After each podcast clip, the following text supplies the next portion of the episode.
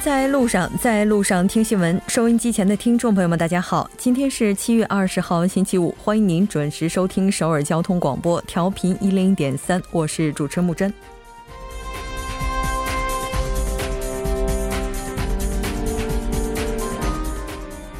交一百九十七天之后，首尔中央地方法院今天下午两点钟正式开庭公开直播审理前总统朴槿惠收受国情院特殊活动费等案件。一审判决其侵吞国家财产、介入党内公推罪名成立，分别判处六年及两年有期徒刑，并判处一百八十亿韩元罚金。亲信干政二审结果已于今天公布，量刑再次被提高。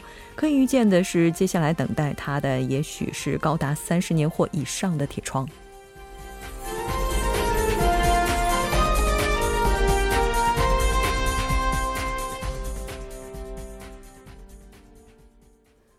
来看一下今天的要闻新闻，在韩国，朴槿惠因收受情报机构活动费等，再被判八年。韩国外交部称，必要时将处罚进口北韩产煤炭人员。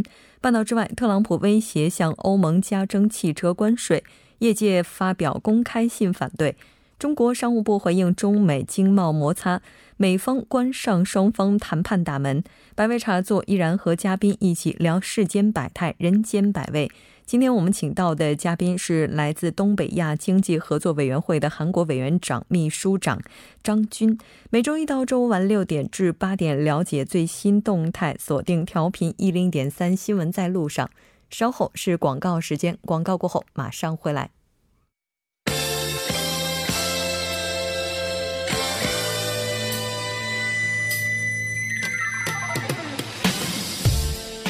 新闻在韩国带您快速了解当天主要的韩国资讯。接下来马上连线本台特邀记者申海燕。海燕你好，主播好，各位听众好，很高兴和您一起来了解今天韩国方面的主要资讯。那我们先来关注一下朴槿惠案件的进展情况。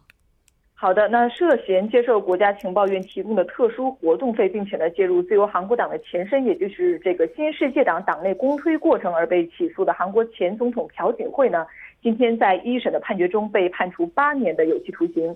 呃，首尔中央地方法院呃这个刑庭呢二十号对朴槿惠收受这个国情院特殊活动费，呃以及介入这个党内公推呢，分别判处了六年和两年的有期徒刑。呃，另外呢，针对这个收受经费呢，还判处了支付这个追缴款三十三亿韩元，约合人民币一千九百七十九万元。那此前的朴槿惠在这个亲信干政案中呢，已被一审判处二十四年的有期徒刑，并且呢缴纳处罚金一百八十亿韩元，约合人民币一点零六亿元。那由此呢，朴槿惠的刑量呢总计是三十二年。呃，此外呢，今天上午在亲信干政案的这个二审终审判决中呢，检方提请法院呃判处朴槿惠呢三十年有期徒刑，并且呢处于一千一百八十五亿韩元，约合人民币七点一一五四亿元的罚金。主播，嗯，是的。那这次亲信干政二件这个案件的二审，现在的提请如果被法院接纳的话，也就意味着接下来可能是三十八年了。那当然，我们也了解到朴槿惠呢是在今天并没有出庭。呃，没错，当天的被告朴槿惠呢依然没有出庭。呃，检方指出呢，朴槿惠为了谋取其和崔顺实的个人利益呢。滥用国民赋予的总统权限和企业总裁在青瓦台内秘密商讨对策，这是典型的官商勾结行为。呃，朴槿惠呢还以对总统和政府持批判态度为由呢，通过让文化艺术人拉帮结派、切断这个财政支援的方式呢，侵犯了创作和思想的自由。呃，韩国检方指出呢，朴槿惠为崔顺这个崔顺实干政呢创造了条件。始终呢都在对其所有的嫌疑呢装糊涂，还试图呢把所有的责任都推卸到崔顺实的身上。呃，同时呢，朴槿惠对相信和支持自己的国民呢，从来没有做出有诚意的道歉和反省。呃，从去年十月份以来呢，一直不出庭，应该严正的追究他的责任。嗯嗯，是的，我们也来具体看一下国情院受贿案以及违反选举法案的一些相关细节。呃，好的。那有关国情院的受贿案呢？根据检方的指控呢，朴槿惠在担任总统期间呢，曾经指示三位前国情院的院长上供原属于国家预算的特殊活动费，由青瓦台的秘书负责转交，涉案的总金额呢达三十五亿韩元，约合两千万元人民币。呃，一月四号呢，检方以朴槿惠涉嫌违反特定犯罪加重处罚法规定的这个受贿，以及致国库呃国库损失和贪污公款等罪名呢，对他提起了这个诉讼。那有关违反选举法案呢，在这个二零一六年四月十三号国会选举的前夕呢，朴槿惠是涉嫌参与组织非法民意调查，以摸清这个到底谁是支持朴槿惠的亲朴派人物。呃，二月一号呢，朴槿惠因为涉嫌违反选举法呢，遭到了检方的起诉。那按照检方的这个说法呢，朴槿惠在这期间呢，参与组织了呃多达约一百二十项的这个民意调查。地点呢，主要是在首尔南部的江南地区和大邱市。那这两个地点呢，都被视为这个保守派的大本营。呃，朴槿惠政府呢，意在通过这个民调呢，筛选出亲朴派的人物，呃，推选这些人呢参与议员，以进一步的巩固朴槿惠的这个权利。嗯嗯，是的。除了今天公开审理的之外，我们也看到，根据韩国总统府青瓦台二十号的披露，朴槿惠政府时期国军呃时期的这个军机务司令部也曾经计划在发布戒严令的同时实行新闻管制。当然，这一部分的责任如何去追究，还是需要走相关程序。那这条了解到这儿，我们再来看一下下一条消息。好的，下一条消息是有关韩国外交部称必要时将处罚进口北韩产煤炭人员的相关消息。嗯，是的。那我们先来看一下目前有关北韩产煤炭事件的最新进展。呃，好的。那韩国外交部发言人鲁圭德呢，十九号表示，有关部门呢正在调查对联合国安理会决议禁运的这个北韩产煤炭运入境内的人员呢，必要时将予以处罚。呃，鲁圭德称呢，此事呢又一次提醒我们执行安理会对北制裁决议的重要性。韩国政府呢将坚定不移地保持制裁，直到确信呢北韩实现完全的无核化。呃，据安理会北韩制裁委员会专家小组的这个报告显示呢，从俄罗斯霍尔姆斯克港转口的九千多吨的北这个北韩的煤炭呢，曾经在去年十月二号和十一号呢，由巴拿马籍和这个塞拉利昂籍的船舶呢，从仁川港和浦项港呢运入了韩国的境内。呃，当被问及韩方没有扣留该船舶的原因时呢，鲁圭德表示呢，韩国从这个去年年底以来呢，为了执行制裁决议，扣留了多艘的这个船舶，不乏相当确凿的这个物证。那韩方呢也正在开展调查，来寻求扣押这两艘船的证据。嗯嗯，是的，应该说，随着目前国际社会对北韩制裁的加剧，目前北韩的经济状态也是不容乐观的。呃，是的，那随着这个国际社会加强对北制裁，再加上遭遇干旱呢，北韩去年是创下了二十年来最低的一个经济增长率。呃，据韩国央行发布的二零一七年北韩经济增长率推测结果显示呢，北韩的这个实际 GDP 呢推测同比减少了百分之三点五。那该数据呢是自创下负百分之六点五记录的一九九七年后的一个最低值。那比去年韩国的经济增长率百分之三点一呢要低六点六个百分点。呃，二零一零年的当时呢，北韩的这个经济增长率呢为负百分之零点五。那二零一一年至二零一四年时呢，维持在百分之一左右。到了二零一五年呢，再次又跌至负百分之一点一。呃，到了二零一六年呢，曾这个增长到了百分之三点九，创下了一九九九年百分之六点一以来的一个最高纪录。呃，却在仅隔一年后的二零一七年呢，再次大跌。那央行相关人员表示呢，比起这个时效性不高的二零一六年呢。去年二零一七年的对北制裁的强度呢非常高，那再加上这个气象条件恶劣呢，才导致这个北韩经济萎靡不振。嗯，而且目前南北韩之间的跨境铁路的对接项目，我们看到是依然在推进的。这其实对于北韩经济来讲呢，应该算是利好的消息了。嗯。是的，那韩国国土交通部铁道局局长黄锡奎呢，二十号率团呢前往北韩，与北韩方面一起呢对东海线铁路呃南北韩对接的这个区段呢进行了实地的考察。呃，考察区段呢为金刚山青年站到军事分界线。那北韩的铁道省副局长金昌直呢也率团与韩方会合。考察结束后呢，双方将召开这个工作会议。那另外呢，南北韩二十四号呢还将对开城到这个军事分界线的金密线铁路的对接区段呢。来进行实地的考察。嗯，那这条了解到这儿，接下来我们来关注一下目前德鲁王事件的最新进展。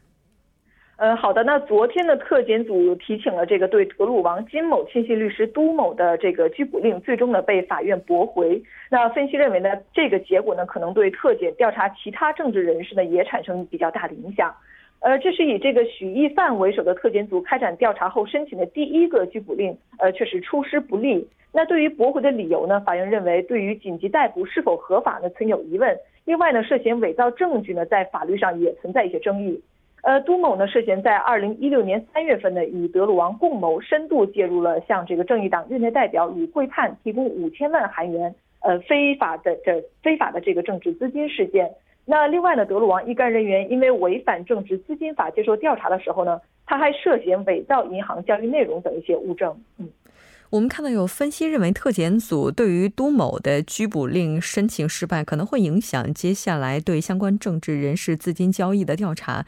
那检方目前是打算对法院驳回的理由进行分析之后，再重新考虑是否申请。好的，非常感谢海燕带来今天的这期节目，我们下期再见。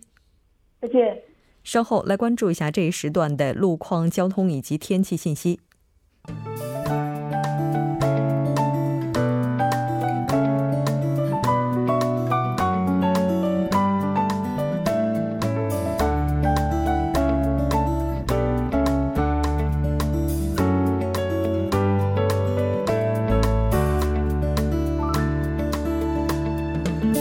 大家晚上好，今天是星期五，这里是由楚源为大家带来的道路和天气信息。现在是晚间六点十三分，让我们来关注一下这一时段的路况信息。在内部循环路成山大桥至圣水大桥方向红之门隧道入口的一车道上面，之前发生故障的车辆已经得到了成功的牵引。受事故余波的影响，从成三高速入口开始拥堵严重。相反方向越谷高速入口至真林隧道、红际高速入口至延禧高速入口的路段，由于晚高峰的关系，道路拥堵。接下来是在西海岸高速公路首尔方向西平泽进出口至华城休息站、飞凤进出口至龙潭隧道、日直分岔口至金川进出口的路段，由于车流增加，道路拥堵。相反方向，在金川进出口附近约一公里的路段，由于压力比较集中，出现了交通停滞。下一则路况来自于东部干线道路圣水大桥至一政府方向水落地下车道终点位置的一车道，目前是因为道路维护作业的关系，拥堵严重，还请各位车主朋友们参考以上信息，提前变道行驶。好的，让我们来关注一下天气。由于受到北太平洋的高气压影响，全国大部分地区的天气以晴天为主。同时，周末的气温仍然呈现出上升趋势。除了部分海岸和山地之外，大部分地区的最高温度可达三十六度。还请各位听众朋友们在白天外出活动时注意及时的降温和避暑。来关注一下首尔市未来二十四小时的天气情况。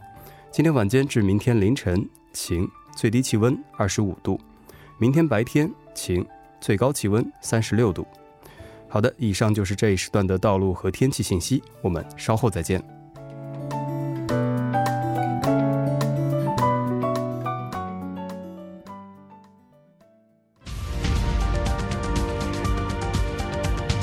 聚焦热门字符，洞察新闻背后，全方位解读当前时事，新闻字符。好的，欢迎回来，聚焦热门字符，解读新闻背后。接下来马上请出栏目嘉宾尹月，尹月你好，你好，主播，大家周五晚上好，很高兴和你一起来了解今天的新闻字符。其实看到今天新闻字符的时候，我还在想，空调使用法，嗯，我觉得基本上大家应该都会用吧？哎，怎么用？跟我说一下。就是摁开关，然后调温度。就是除了这些之外，还有什么窍门吗？哎，那如果就是这个主播。会不会考虑到这个？如果空调一直开着的话，这个电费是不是得蹭蹭蹭的往上涨？这种时候会不会？哎，那我关一会儿空调，我待会儿再开，会不会有这种情况？但是问题像最近这样，基本上白天都是三十度以上的高温天气，我觉得大部分朋友应该都是忍不住的吧？哎，对，那如果每一位朋友都像主播有这种心态的话，我可能就是说今天这个主题就不用谈了。但是我们不难保证，就有的人他可能真的会有这种比较节约。的这个意识啊，他可能真的会担心这个。你说空调我这么一直开着，那下个月这个收电费的，我看到这个电费单，我是不是得被吓一跳？哎，但是必须要说的一点呢，这个热的天，如果真的就是说。呃，我们要为了省电费而不开空调，就是说咱们忍一忍就过去了，其实是对我们的身体和健康是非常非常不利的。嗯，哎，特别是如果家里有孕妇、老人或者小朋友，包括这些体虚者，那么很有可能是带来这个致命影响的。那说到这里的话，就是韩国在九四年的时候，它就是有一过有过非常异常的高温高温的这样的一个夏天。当时不知道有没有看过那个韩剧，就是《恩达帕拉一九九四》，当时还有描述过这样的一段，因高温致死啊，包括以。及引发其他疾病的这些人数推算下来呀，能有三千人左右。哎，所以千万不要小看。而且还有一个事实是什么呢？就是说我们热为了省这个电费不开空调，或者说关了一会儿再开，哎，这种情况其实啊比一直维持开的状态呀，反而其实要更消耗更多的电能。真的，我觉得大部分朋友应该跟我差不多，就是开一会儿空调，觉得空气这温度差不多降下来了，然后就把它给关掉，再过一会儿觉得啊热了。热了，然后再开一会儿。可能这样的朋友会多一些啊。对，是因为我之前我也会这么去操作，看来是不对的。咱们来看一下正确的操作应该是怎样的。对，为什么呢？因为它其实是这个跟我们的怎么说呢？考虑到是因为要将热的房子降一次温，它消耗的这个电能啊，比起我们这个维持已经变凉快的房子要消耗的要多得多。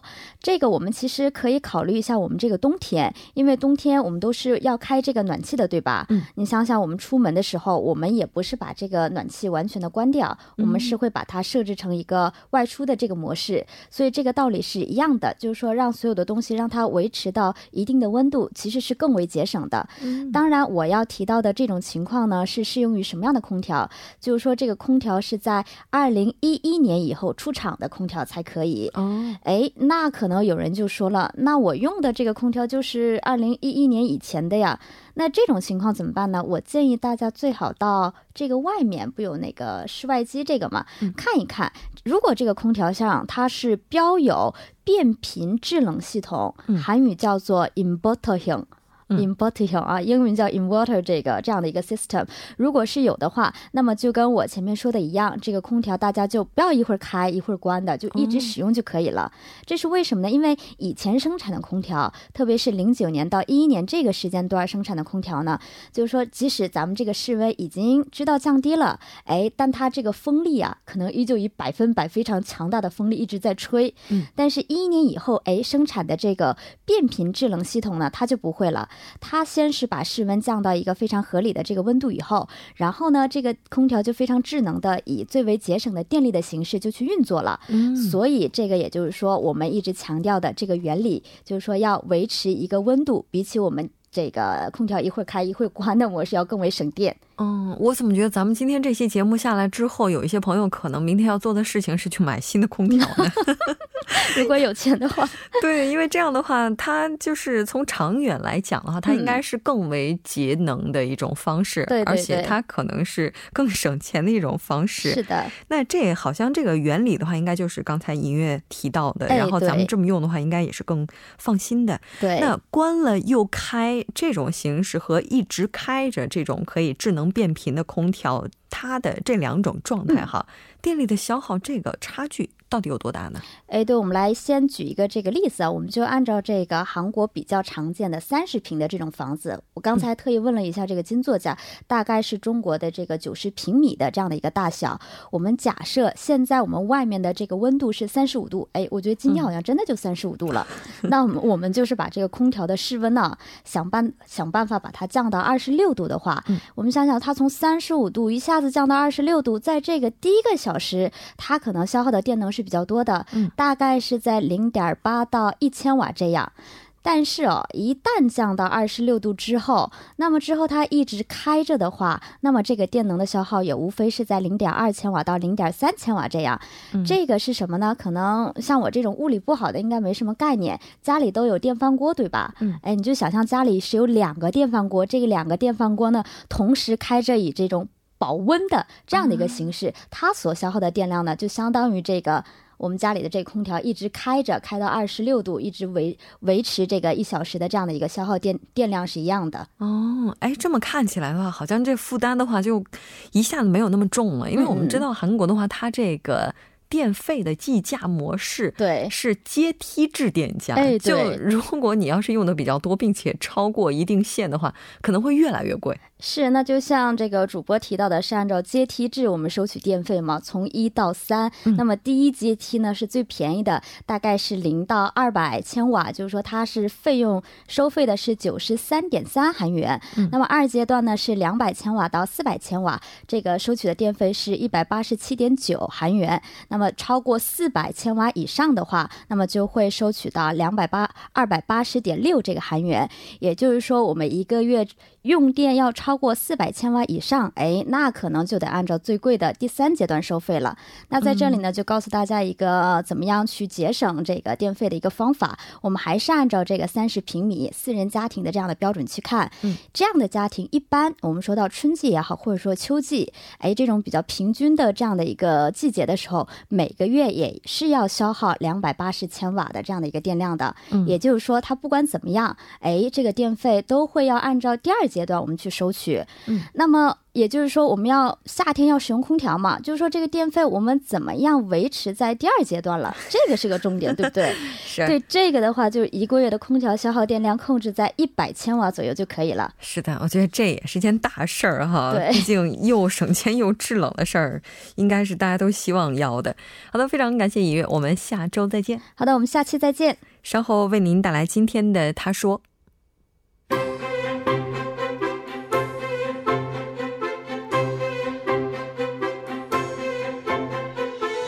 新闻在路上，在路上听新闻。您的点赞，您的回馈，是对我们最大的鼓励与支持。参与节目，您可以发送短信到井号幺零幺三，每条短信会收取您五十韩元的通信费用。另外，您也可以登录 TBS 官网三 W 点 TBS 点 Sower 点 KR 给我们留言。当然，在 Instagram 搜索 TBS CNews 也可以参与互动。新闻在路上，期待您的参与。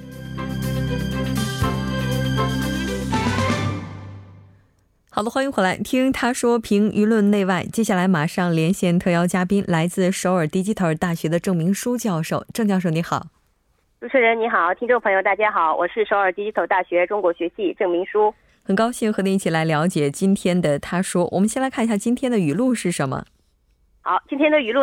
오히려기숙사건립으로동네가시설개선과활성화효과를누려 원룸월세가더오른측면이있다中文是高校宿舍建立有社区设施改善效果带来生机使得套房月租上涨这句话是明知大学房地产系金俊亨教授说的话 呃，是 嗯，是对这个对韩国大学生来说呢，不仅是高昂的学费、住房问题，也是一个负担。那么政府鼓励各个大学建立宿舍，不过由于大学附近居民的强烈反对，全国大学和居民之间没有出路的矛盾呢持续不停。那么大学附近的套房房东就是租赁业者呢，却把大学的学生宿舍视为准业务设施。他们认为，要是有了学生宿舍，会降低套房月租费，然后影响到生计问题。如果有学生宿舍的话，周边会产生什么酒吧、KTV 等设施，社区的环境也会变坏。也有施工的时候会产生噪音和灰尘，空气也不好，瞭望权也会受到影响等等。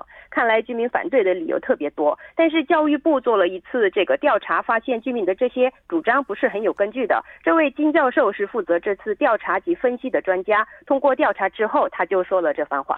嗯，是的。其实对于中国朋友来讲，来到韩国之后，可能有一个不太适应的点。就是很多的高校，他们哪怕有学生宿舍，这个规模也是比较小的，而且并不是每位学生都必须要住在学校里。那我们来看一下高校宿舍建立前后，这个房地产价格方面出现了哪些变化？这个首尔市内套房平均月租变化是这样的：以庆熙、高大、首尔较大等在二零一零年到二零一四年首尔新建大学宿舍的地区二十六个地方附近，就是半径呃。二百五十米以内的一套呃套房为中心的做了一个比较，高校宿舍建立前是每平米一万六千八百五十八韩元，宿舍建立之后是每平方米一万七千三百五十三韩元，价格差异没有像居民主张的那那么大。那么宿舍建立之后呢，每平方米月租只上涨了四百九十五韩元，以平以平九十三点三平每平方米来看呢，月每平这个月租上涨了一一千六百三十四元。首尔以外的地区有什么庆明大学的京畿道八处，还有启明大学在内的大邱七处也是一样，宿舍建立之后月租有所上涨或是降低情况，但是和首尔都是差不多的。